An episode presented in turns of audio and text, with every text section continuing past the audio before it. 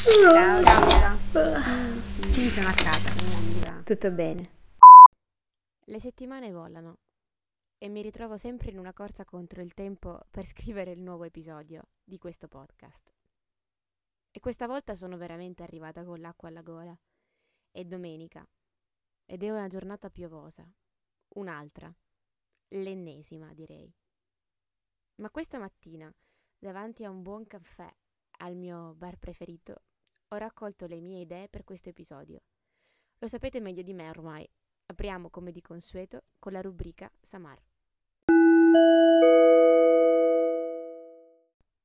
Giorno 5. Non abbiamo ricorso anche questa volta a levatacce all'alba. Ce la siamo presa con molta calma e ci siamo gustati l'ultimo pasto nella nostra oasi di pace in mezzo agli ulivi. Gli occhi ancora un po' chiusi, la voce ancora da distendere. Abbiamo gustato una tradizionale colazione marocchina, ricca di marmellate, formaggi e panificati, tra cui le buonissime crepe marocchine. Tutto accompagnato dall'immancabile tè marocchino. Prima di rimetterci in viaggio, ci siamo ritrovati a dover pagare il soggiorno che eravamo convinti di aver già fatto una volta prenotato. E invece, dopo una serie di chiamate a Booking in inglese e in francese, non vi dico il disagio, abbiamo capito che ogni soggiorno qui in Marocco andava pagato in loco, avendo effettuato su Booking esclusivamente la prenotazione. Problemi che invece non abbiamo avuto utilizzando Airbnb in altri posti. Abbiamo guidato No, scusate, Michele ha guidato per poche ore questa volta. Eravamo molto vicini alla nostra destinazione, Marrakesh. Qui si viaggia diretti su un'autostrada solitaria, in mezzo al nulla pianeggiante. Ogni tanto si vede qualcuno camminarci in autostrada o attraversarla per andare dall'altra parte. Avvicinandoci al centro abitato, ho notato che le farmacie non sono più contraddistinte dal simbolo della mezzaluna verde, ma dalla croce, proprio come da noi. È un piccolo lascito della tradizione francese colonizzatrice. È solo un dettaglio, ma è il segnale che ci stiamo avvicinando ad una zona molto frequentata da turisti. In pochi attimi veniamo risucchiati dal traffico senza ordine. Fondamentalmente la regola della strada qui è una, l'istinto. E come in una giungla urbana vince il più furbo. Le corsie si riducono o si moltiplicano arbitrariamente, non esistono regole di precedenza alle rotonde. Siamo riusciti a parcheggiare praticamente a ridosso delle vecchie mura della Medina. Ed eccoli là. Non siamo sfuggiti neanche questa volta ai parcheggiatori.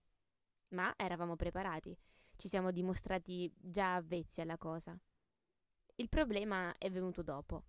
Avevamo ben chiaro in mente la strada da, per arrivare al nostro riad, l'alloggio. Avevamo preventivamente studiato il percorso e nonostante i nostri ripetuti dinieghi e nonostante il fatto che stessimo procedendo spediti, un uomo ha continuato a camminarci davanti dicendoci è proprio casa mia dove state andando, vi accompagno io. Mm, figurati. Una volta arrivati ha preteso di essere pagato. Michele gli ha dato un euro. Non avevamo altra moneta marocchina al momento.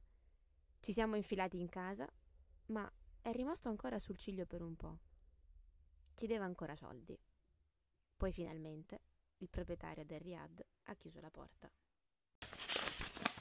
La nostra direzione era la famosissima piazza di Marrakesh, Gema El Fna. Camminando per le strade avevamo come l'impressione di rivivere le stesse sensazioni provate a Fes, solo triplicate in numero e in grandezza. Vedevamo negozi di dolci, frutta secca, erboristerie, ripetute in serie in maniera esponenziale. Faceva caldo e Michele esprimeva il desiderio di comprarsi anche lui una di quelle tuniche fresche che indossavano gli uomini marocchini. Abbiamo visitato Prima il museo di Marrakesh, dopo la casa della fotografia. Il primo è situato in un palazzo storico del XIX secolo. adibito a museo nel 97.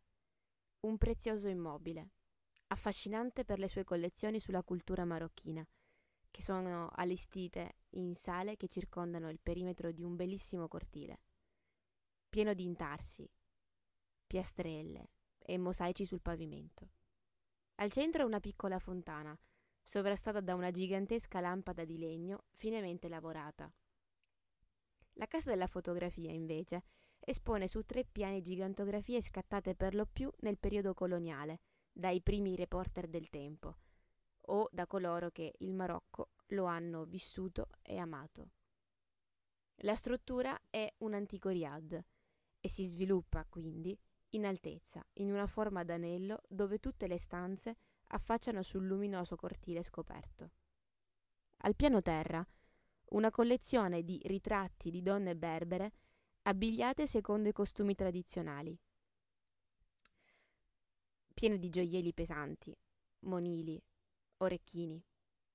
I volti di queste bellissime ragazze sono tutti tatuati con simboli, sempre negli stessi punti, in mezzo alle sopracciglia, sul mento, qualche volta sopra il labbro superiore o sul viso.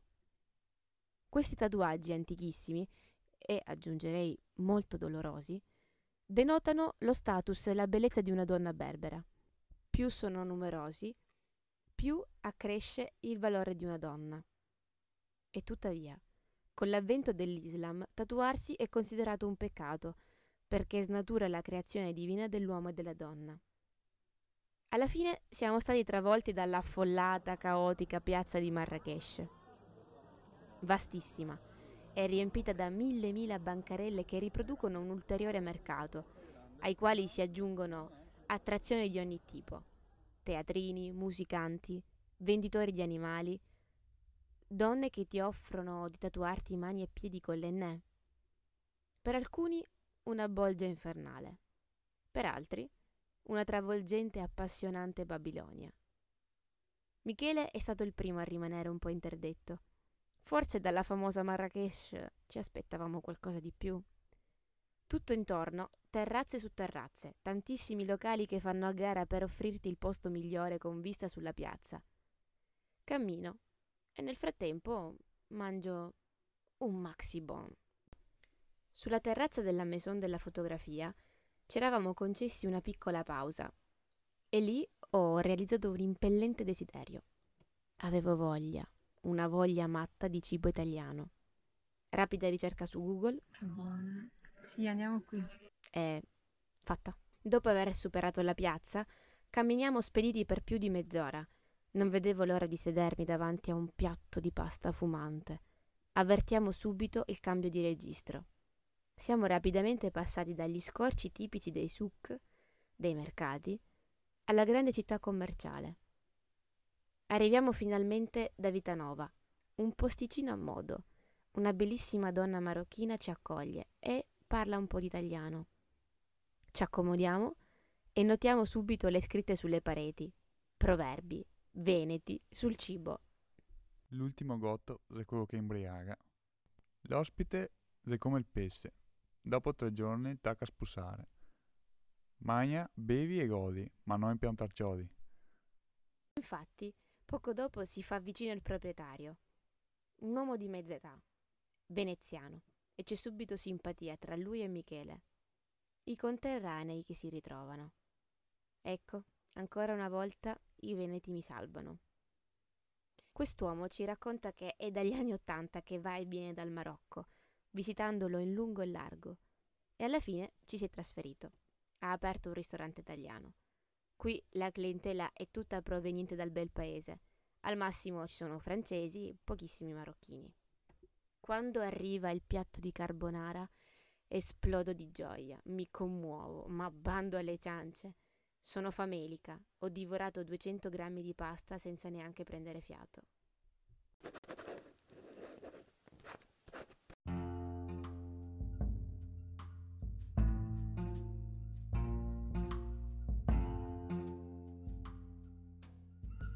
Oggi vi descriverò la fotografia di una fotografia.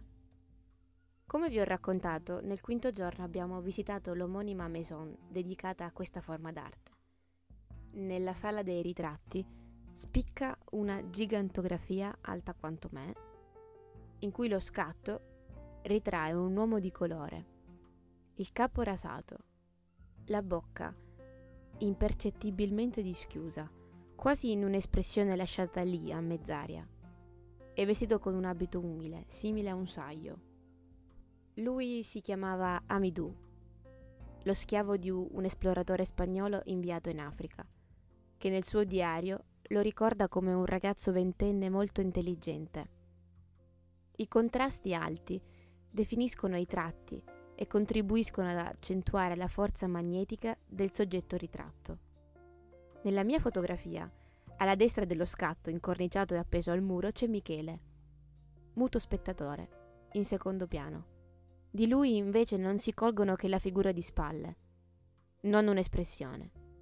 Cosa avrà pensato di fronte a quella foto, che raccontava una storia di schiavitù, ma allo stesso tempo di fedeltà, amicizia, avventura? In una sola foto, il passato e il presente. In una foto a colori c'è anche una foto in bianco e nero, con tutta l'espressività che solo la scala monocromatica sa regalare.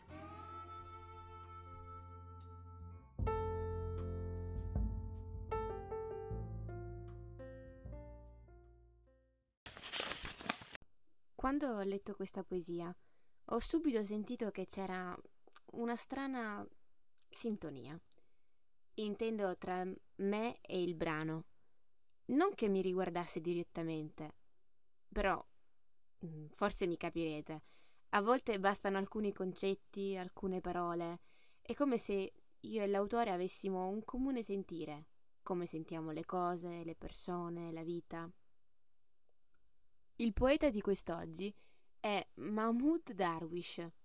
Il brano è tratto a stralci dalla collezione Come fiori di mandorlo o più lontano, pubblicato dalla casa editrice Epoché e tradotto da Kirin Haidar. Legge in arabo Rokaya e Naimi.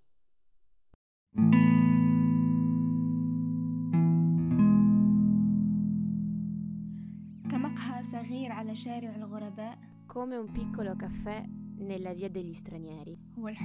Così è l'amore. Apre le porte a tutti. كمقهى يزيد وينقص وفق المناخ come un caffè che si riempie o si svuota a seconda del tempo. أنا ها هنا يا غريبة في ركن أجلس Sono qui straniera, seduto nel mio angolo. ما لون عينيك Di che colore sono i tuoi occhi? ما اسمك Come ti chiami? كيف أناديك حين تمرين بي Come devo chiamarti quando mi passi davanti, وأنا جالس في انتظارك mentre sono seduto ad aspettarti? مقهى صغير هو الحب Un piccolo caffè, così è l'amore. أطلب كأسين نبيذ Ordino due bicchieri di vino وأشرب نخبي ونخبك e bevo alla mia salute e alla tua. أحمل قبعتين وشمسية Ho portato due cappelli e un ombrello. إنها تمطر الآن Piove adesso. تمطر أكثر من أي يوم Piove più di qualsiasi altro giorno. ولا تدخلين E tu non entri. لعل التي كنت أنتظر انتظرتني Forse mi hai aspettato أو انتظرت رجلا آخر o hai aspettato un altro. ما لون عينيك Di che colore sono i tuoi occhi? أي نبيذ تحب Che vino ti piace? ما اسمك Come ti chiami? كيف أناديك حين تمر أمامي Come devo chiamarti quando mi passi davanti? كمقهى صغير Come un piccolo caffè? هو الحب Così l'amore. Siamo arrivati alla fine di questo episodio e con esso abbiamo completato un terzo dell'intero viaggio. Eh sì, qualcuno mi ha fatto notare che questo progetto avrà fatalmente una fine, ma non disperiamoci, non pensiamoci adesso, abbiamo ancora dieci giorni di viaggio davanti a noi.